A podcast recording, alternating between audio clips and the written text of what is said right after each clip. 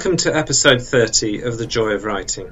Back after the winter break, perhaps this is a solar powered podcast.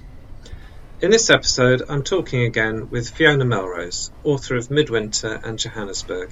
We discuss how she approaches her own writing, the central place it has in her life, and how she likes to teach aspiring writers. Uh, Midwinter did well, got shortlisted for the Bailey's Prize. Uh, sorry, Yeah, longlisted for the Baileys Prize. Well done. And then your second book, shortly afterwards, Johannesburg, uh, shortlisted for the Encore Prize, which is the prize for best second novel. So congrats with that. Um, and, and I know you've mentioned book three, uh, which I believe you finished. And can you say anything about it, or would that jinx the whole project? Oh no, I, I'm not superstitious about Okay. you know. I mean, I know some are, and I can sort of understand that there might be. It's at the moment it's called "I Give You My Word," Right. um, but I, I do have a history of being quite bad with book titles, so that may change. I, I'm Yeah. frequently told I'm terrible at book t- titles. So at the moment it's called "I Give You My Word." Um, it's taken me a very long time to write. It's um, it was technically difficult. I, I don't have the, the brain of a thriller writer and a sort of a sort of where I can see the great machinations of, of a novel with multiple storylines. Doesn't come naturally to me, and I wish I was a thriller writer for this book. It would have been so much easier, I think. Uh-huh, okay. Um, but it's a novel I'm very close to, probably because I only finished it over Easter, so it still feels very, very present. Um, and it's back to Suffolk again, turn to Suffolk, um, but but different um, contemporary Suffolk and historical Suffolk, uh, a particular house in Suffolk. Okay. Um, I won't, I won't say, and also Aldeburgh, but I won't, I won't say too much more. It's still with my agent. She's she's reading it now, next week or something, okay. and uh, we'll see if she likes it. If she doesn't, we'll we'll I'll phone you up and demand you delete this segment. That's fine. That's fine. Well, I mean, ho- hopefully she does like it, and hopefully you know gets gets a home published and, and does well. Um, uh, on the whole business of being an author, because of course n- none of us are full time authors. We've all got other jobs. Um, how how does being an author sort of fit with you in on the scale of sort of um, things to do with your life, and how important was it for you to get your first and second books published, and what does it all mean to you? Is it uh, is it just a side thing, or is it much more of a central, you know, um, it's it's thing in your life? completely central. It's Okay. everything. It's Yeah. absolutely everything. I I feel like I fit the rest of my life around writing. Uh-huh. That uh-huh. includes making a living. Um, m- Much, I mean, much to my horror, I have to make a living. Isn't that annoying? Um, which I think all of us do. You know, all Yeah. writers. You know, Very they're so. the- yeah, they're the sort of five we can mention on one hand who who don't have that juggling act. Yeah. Um, but everything I I the writing comes first. I I'm very I'm very um, scheduled. I map out my week. The writing goes in first, and Oh, then wow. I fit around everything else around it. Um, and I'm quite ruthless in that, and quite um, s- structured in that. And I find if I don't, if if I don't do that, it can unravel really really quickly, and weeks Yeah. can, can drift by. Um, yeah, it's it's. I think it's difficult. I think I think I think it's for everyone to find their own way and what works for them. Mhm. Um, I mean, that's, that's that's interesting. You say you know you schedule your writing first, and then the full time job can go in around it. Yeah, yeah. But I, I suppose if you if you want to write and you want to get it done, um, it's probably got to be something like that. Mm, exactly, exactly. Even if you're writing, I mean, when I wrote Midwinter, I wrote from Friday afternoon until early Monday morning, and I would do a chapter a weekend. I'd get the, Right. the bones down over a weekend, um, and then edit during the week. But the week was difficult. I was doing twelve-hour shifts, and it was difficult Right. to work. Um, Yeah. on the book week, but you, you do what you have to. I think I think it becomes you have to be quite ruthless. I'm, I'm sure you know, I'm sure you you feel that you have to be quite mercy, you know, and say no, I'm not coming to your boring birthday party. I'm writing my book. well, that that is a very good point. I, I have, yeah, I would agree with that. You have to be, you, you do have to be very um, firm with, you know, the, I, I think you, what you're saying is you found what you want to do in life, yeah, um, and you're going to do it. Thanks. Yeah. and uh, it's, every, it's everything. It's everything to right. me. It's not. Right. I don't. I don't apologize for that. I'm. I'm ambitious, and I'm. Um, I want to. I want to do the best I can do. I want to. I want to write masterpieces. I mean, I know that sounds ridiculous, and of course you fall short. Uh, you know, obviously you fall short, but I. I don't want to. I want to write absolutely the best version of that book I can manage. Yeah. Um, yeah. And do what it takes to make that happen. Yeah. Um, and of course you fail and fall short. Of course, I mean that's normal, but you have to you have to try. yeah. So that that brings me on to one of the, the best questions I, have managed to ask um, people on the podcast is what counts to you as success in writing. I mean, you, you've you've published two. You've, you've got one on. Uh, we'll, I'm sure will get published, uh, and another one on the way. I know. So, but what is it? What, yeah, well, what is the answer to that question? What for you would be success in writing? If you mm. write a masterpiece, or um, or what would it be? Yeah, well, sure, but I mean, it, I don't know who's judging that. You right. Know? yeah, maybe if the time says it's a masterpiece, hurrah! I've written a masterpiece.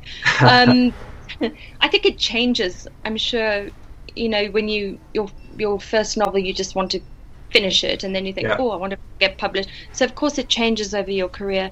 I think for me, the a measure, or I think the ability to write whatever you want to write, and be as creative and adventurous and ambitious with form and content and everything and have that freedom because your publisher trusts you right. because of your track record. Yeah. I think that to me is is success and and whether that takes a big winning a big prize to to open that door uh-huh. may be the case. You know, maybe oh well, that person's won the Booker Prize now, so we better just let them write this mad six novel or yeah. or, or, whatever it is. You know, I, I think that kind of creative freedom to me would be a measure of success where you're not constantly having not to self censor but but think oh well i better rein that in a bit because will it be sellable or you know there's that that kind of constraint yeah which to me the absence of which would would now be a measure of success and i have told my friends if i win the booker prize i'm allowed a golden retriever so, okay. so the, the proximity of a golden retriever in my life is also a measure of success. I, I like that. So, uh, sorry, uh, and on cue, my dogs start barking. I'm sorry. when you said golden retriever, yeah, they, they go. They um, up. They said, "Not here." I think you're quite right about uh, you cannot second guess how your book will be received, and, in any terms of commercial sales and all that. But it's much more a um, yeah, much more a personal thing of writing the very mm-hmm. best book you pers- you personally can. I mean, what else mm. can you do, really? Yeah. Yeah, and you want, of course, you want good reviews. I mean, I'm not, I'm not so. Yeah. It's also, I also don't. When people say, "I don't read reviews," I think, "Oh, nonsense." Of course you do. You Google them at midnight. You know? Yeah. of course, reviews from respected peers and are are for me also valuable. Um, I, I mean, I don't, I don't really care what websites say or whatever, but if somebody you respect as a peer, a yeah. fellow writer or a critic, sees something of value in your book, that is of course hugely gratifying and and welcome, and there's a kind of generosity on their behalf that's appreciated. Yeah, for sure. Uh, and sort of uh, any particular reviews or comments from readers or other people that have really hit home in, in good ways, or maybe unsettling ways, or um, slightly negative ways I mean, how how is how do you like the reaction from people who read your books? Um, I don't. So I always I can't remember who gave me this advice, and it was another writer, and I've now forgotten who said it to me, but they said take the best review you've got and the worst review you've got because the truth is somewhere in between. Okay. And I think that's really helpful and grounding and useful as a writer. Yeah. Um, I did get one review on Amazon that somebody said it's the worst book he's ever read in his life and he wants his money back. That oh, one I remember. I laughed so hard. I can't. I can't. I just thought this was the funniest thing I'd ever read. That I remember. That was my worst review by an Amazon buyer. Oh. And then, um, and then I did get a a review of Midwinter from Melissa Harrison, who at the time I didn't I didn't I know her now I didn't know her then and I so admired her, and it was um, her book Clay that I'd read and thought, oh you you can write novels about the countryside and about tractors and roads. It, it's okay. That's yeah. allowed. And I was so admiring of her work. And then she wrote a lovely, lovely review of Midwinter in the Guardian, and that for me felt like huge kudos. That's that's somebody who I considered a such a wonderful writer in in a, a, a sort of broadsheet had had written such a lovely review. Felt like the pinnacle of success right. when right, Midwinter absolutely. came out. Yeah. yeah. So I think that strikes me as the sort of probably the the nicest review I got. Yeah, terrific. Wow. I mean, the bad review sounds like someone who received the book and it was damaged in the post or something. Um, it did make me laugh. I thought, I thought, oh dear. I mean, you know, he needs a cup of tea and a biscuit. This one. Yeah. I, think, I think you're right. Um, now, I, I, know that you also um, teach creative writing. Yes. And um, I wondered what was your general sort of approach um, to that. So, how is it an easy thing to sum up, or how would you sort of go about it? Um, it is. My approach is not the approach anyone else takes. If if somebody does a course with me, they never land up getting lists of various points of view and various points of, of narration. They yeah. never land up learning about the different tenses, or it may be it may come up, but I I really am dubious of these courses, which are just a, a sort of glorified version of a grammar grammar class. Yeah, I don't see the point of that. I also don't believe you can teach people to write in the sense that if if they don't have a quality of observation or a subtlety of mind, they're ever going to have it. Yeah. I don't I don't believe that. I would agree with I, that. But by the same token, I also think that everyone should have the opportunity to write. Yeah. That doesn't mean they're entitled to be published. Yeah. But if somebody would like to write, they should have the joy of that, and why and why not? I also don't believe in in discouraging somebody because they're bad at something. If if there's a joy in that, they they should absolutely yeah. be there. So I think my approach to writing is less about making something up. This idea that you arrive in a class and now we're going to we're going to write a novel, we're going to make up a story. I don't necessarily believe that's what's there. Rather, it's I teach from the assumption that the novel already exists outside of yourself as a, a fully formed object, a thing. Yeah. And your job as the writer is the process of revelation. It's more okay. a an archaeology of, of dusting away and unlocking all the little doors and revealing the thing that's already there in yeah. the way that a sculptor might reveal a form in, in rock. And so the the teaching that I do is more around teaching writers how to do that than sit and learn how to plot a novel and you've got to have a protagonist and an antagonist. I mean, to right. me, this is just absolute bollocks. It really is. It's just couldn't be more ridiculous. Yeah. Just this is for this is for children. This is composition for children. Um, I just think it has to. There's something much more intuitive, much more interesting yeah. in a revelatory approach to writing. I, I, I, would agree with that. I think um, I suppose it has its places in some things, uh, films, screenplays, or I don't know. But, I think uh, that's yeah, a different discipline, though. I mean, that's a different discipline. The actual, the right. actual, the technical necessities in writing a screenplay yeah. that you simply must learn. You know. I, I, there are things. I w- I don't know how to write a screenplay, and I would need to go on a course, and, and just the technical aspects I would need to, to learn. And you can teach some aspects of writing. You can teach people or remind them that they need light and shade. You can remind them that the past tense naturally renders things more nostalgic. And if they want to pace things up a bit, they need to bring that tense forward. Of course, all these things are there, but I, I, I find this sort of writing by numbers approach incredibly depressing.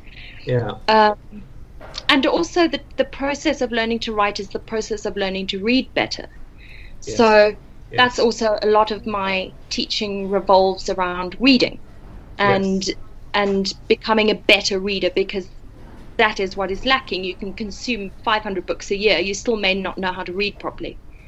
So it's it's more it's a little bit more esoteric than I think some people are are hoping for when they sign up. It is it's a much more fluid, more esoteric, more intuitive yeah. way of to write. But there's some beautiful books coming out of my classes which I'm really excited to, to, to, see, to see finished. So it some people seem to respond to it. Yeah. Yeah, I mean, I, I, get that intuitive. I think that that's the key, isn't it? It's it's it's trying to think of why you have the notion in the first place that you want to write a book. You know, let let's let's try and follow that that line. I like the idea of the revelatory, uncover the structure, the story. You know, I'm I'm I'm, I'm always one for a good metaphor. So uh, I, I, always think that you're um, digging on the beach or something, and you find one thing which looks like you know the wooden prow of a ship. You turn your back, you come back, you, you look at it again, and oh no, it's not. It's um, you know a, a, a, a metal pipe or something from somewhere. But you just got to you've got to keep mm. digging and uh, try and uncover that thing that is waiting for you. But the process of uncovering changes it, uh, as it were. You know, it's it, it's you, yeah. You just got to keep going down that rabbit hole until you unearth um, unearth that thing waiting for you. Because yeah, I, I, suppose that that trigger in your mind to say, I think I want to write a book now. It must it must sort of be welling up from somewhere where the book's there, or, mm. or the or the, the kernel of the story. It might not be absolutely the last, you know, every last word, but um, yeah, I do appreciate that intuitive um, approach. Um, so how do, how do you get people to actually actualize that and, and get on with their writing in that way? Um, I mean, it's just work, isn't it? I mean, I think that's also a lot of a lot of the mythology around around writing is is the the complete lack of understanding of just hours and hours and hours and years yeah. of work. I yeah, mean, yeah. it's just that, and I think what I find my students often are quite depressed about is that how much of a novel you spend just moving people around a room, yeah. which sounds ridiculous, but you think, oh, oh, he's in the wrong house. I've got to get him back across. So I've got. You're just moving characters around. They're driving here. They're walking there. They're opening doors. They're shutting. When there's just, it's just tedious as hell, isn't it? Yeah, yeah. just, um, so there's a lot of that. But what I always tell students when they're starting to write is that they all make the massive mistake, which is Snoopy's mistake. Uh, and poor Snoopy, he's still sitting on his roof, and he starts with chapter one, line one, it was a dark and stormy night. Uh, right, okay. And poor yeah. Snoopy never gets further. And no. I think how I get people to start their novels is to just to start anywhere. I just start with a scene, yeah. start physical ex- experience. Yeah. Often tell them to start.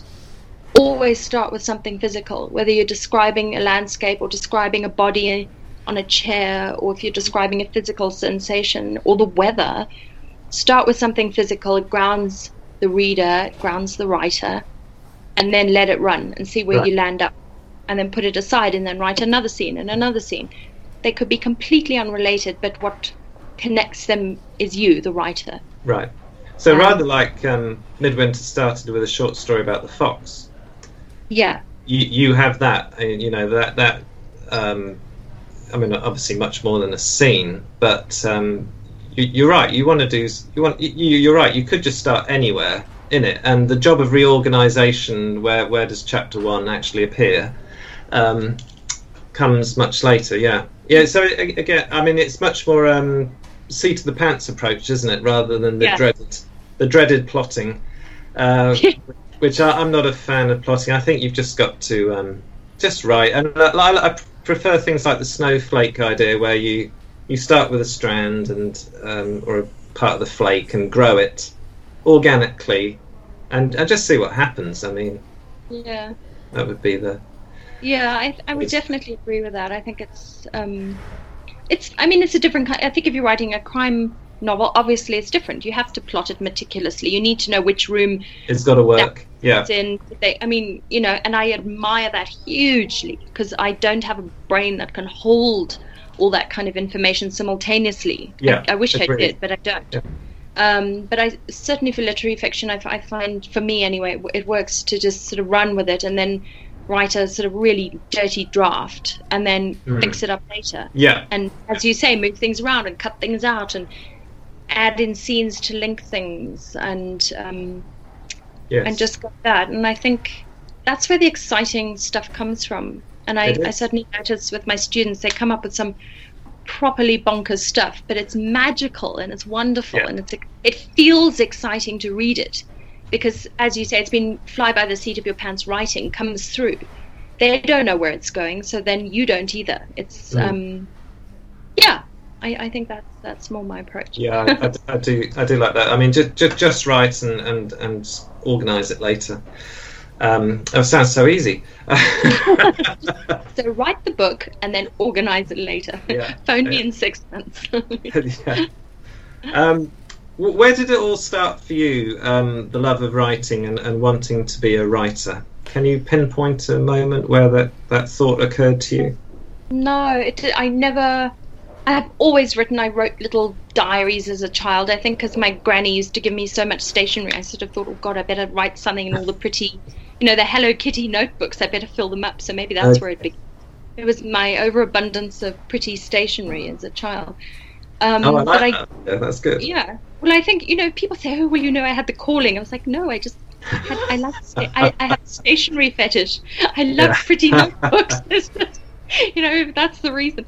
But um, I didn't grow up in a literary household. I didn't know any writers. I grew up in apartheid South Africa, so there was no the idea of being a writer as a career or a, it, it was just it didn't even occur to me. It was it wasn't.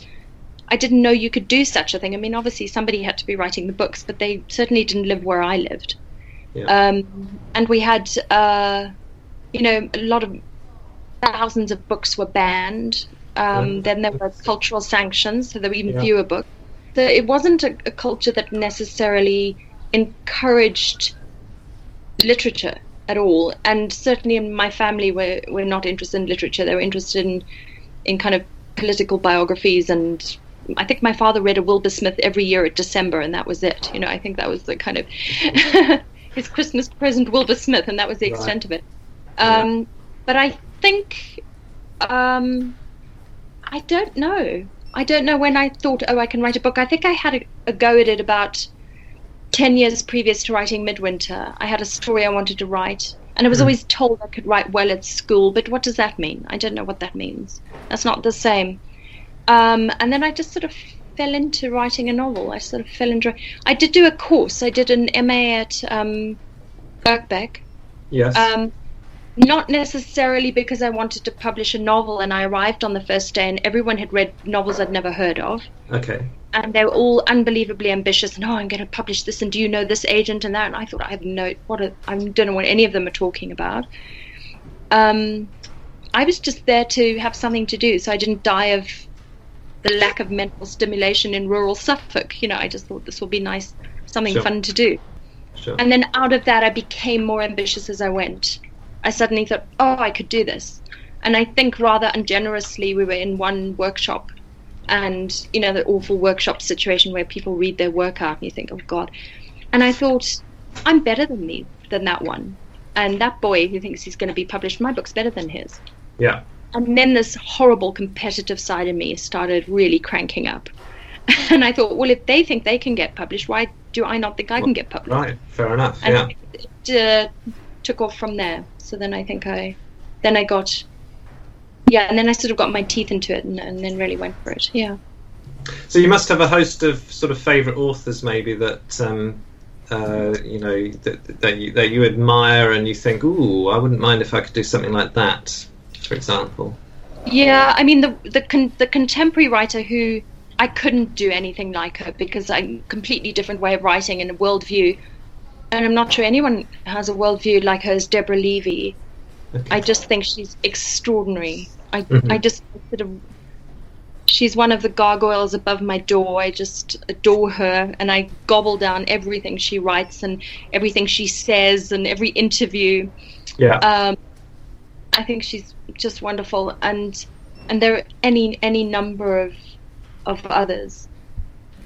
I I respond to poets as well. I think that's a huge influence in my life and I think actually for Midwinter when I felt I was losing Landyn's voice a bit because it was quite hard flipping between Vale and Landyn's voices. Yes. Um, I, and I was so I they're related, aren't they? keep them separate. Yeah. Um, was I would listen to Seamus Heaney reading his his good earthy good earthy Irish poems. Yeah. um, and that got me back into into into his voice. Um, Yeah. And he's he's a huge influence on me. Also in terms of writing The Natural World and Ted Hughes. Um, yeah, often it's it's poetry actually. Weirdly, that that that kind of keeps me sustained in terms of influence. Because I, I noticed just coming back to Midwinter, you- you're you're good on dialogue. Um, you know, there's a lot of dialogue which really sets sets the characters, and you can really imagine being in the same room chatting with them. Um, is where where did that come from, if if anywhere, or is, is that just all you? That's not you seeing another author. Um, I think I'm a good listener. I think Uh-huh. I think there's something to do. I heard somebody say if you're musical and you can you have perfect pitch, you'll write good dialogue because you can you can hear the intonations and you can hear the the the breath in the middle of a word or the the subtleties and I think I spent a lot of time listening to good old Suffolk boys in the pubs going on about the most inane things you've ever heard in your life and but being fascinated by the, the language and the, the rhythms and Yeah. and things like that. So I thank you for saying that. I, I don't know I don't really know where that comes from. I couldn't I couldn't really say but I know like Zadie Smith is brilliant at dialogue and Uh-huh. she always says play to your strengths. If you're good at dialogue, just make a book of dialogue. Well, yeah. yeah. Well, I can I can imagine that if you're you're in a place, uh, you know, Suffolk, you know, listening to to the way people speak is is uh, sort of musical, isn't it? It's the cadence as they discuss, you know, the uh, the latest in tractors or combine harvesters or or sugar beet. That's what I remember from my childhood. Oh, Lots of sugar beet. Acres of sugar beet, yeah. Yeah. well, I mean, fabulous to talk to you. It's been a real pleasure, and I really enjoyed Midwinter. It took me back to um, at Suffolk, where I grew up. Um, not in not in the exact same spot, but I was there with you with your characters, and I, I really enjoyed that a great deal. Um, so thank you for that, and really best of luck with book three, book four, and I'm sure there'll be many more. So um, Fiona, it's been an absolute pleasure. Thank you so much. Pleasure's been mine, Mark. Thank you so much for your reading and your energy and your wonderful questions. Thank you.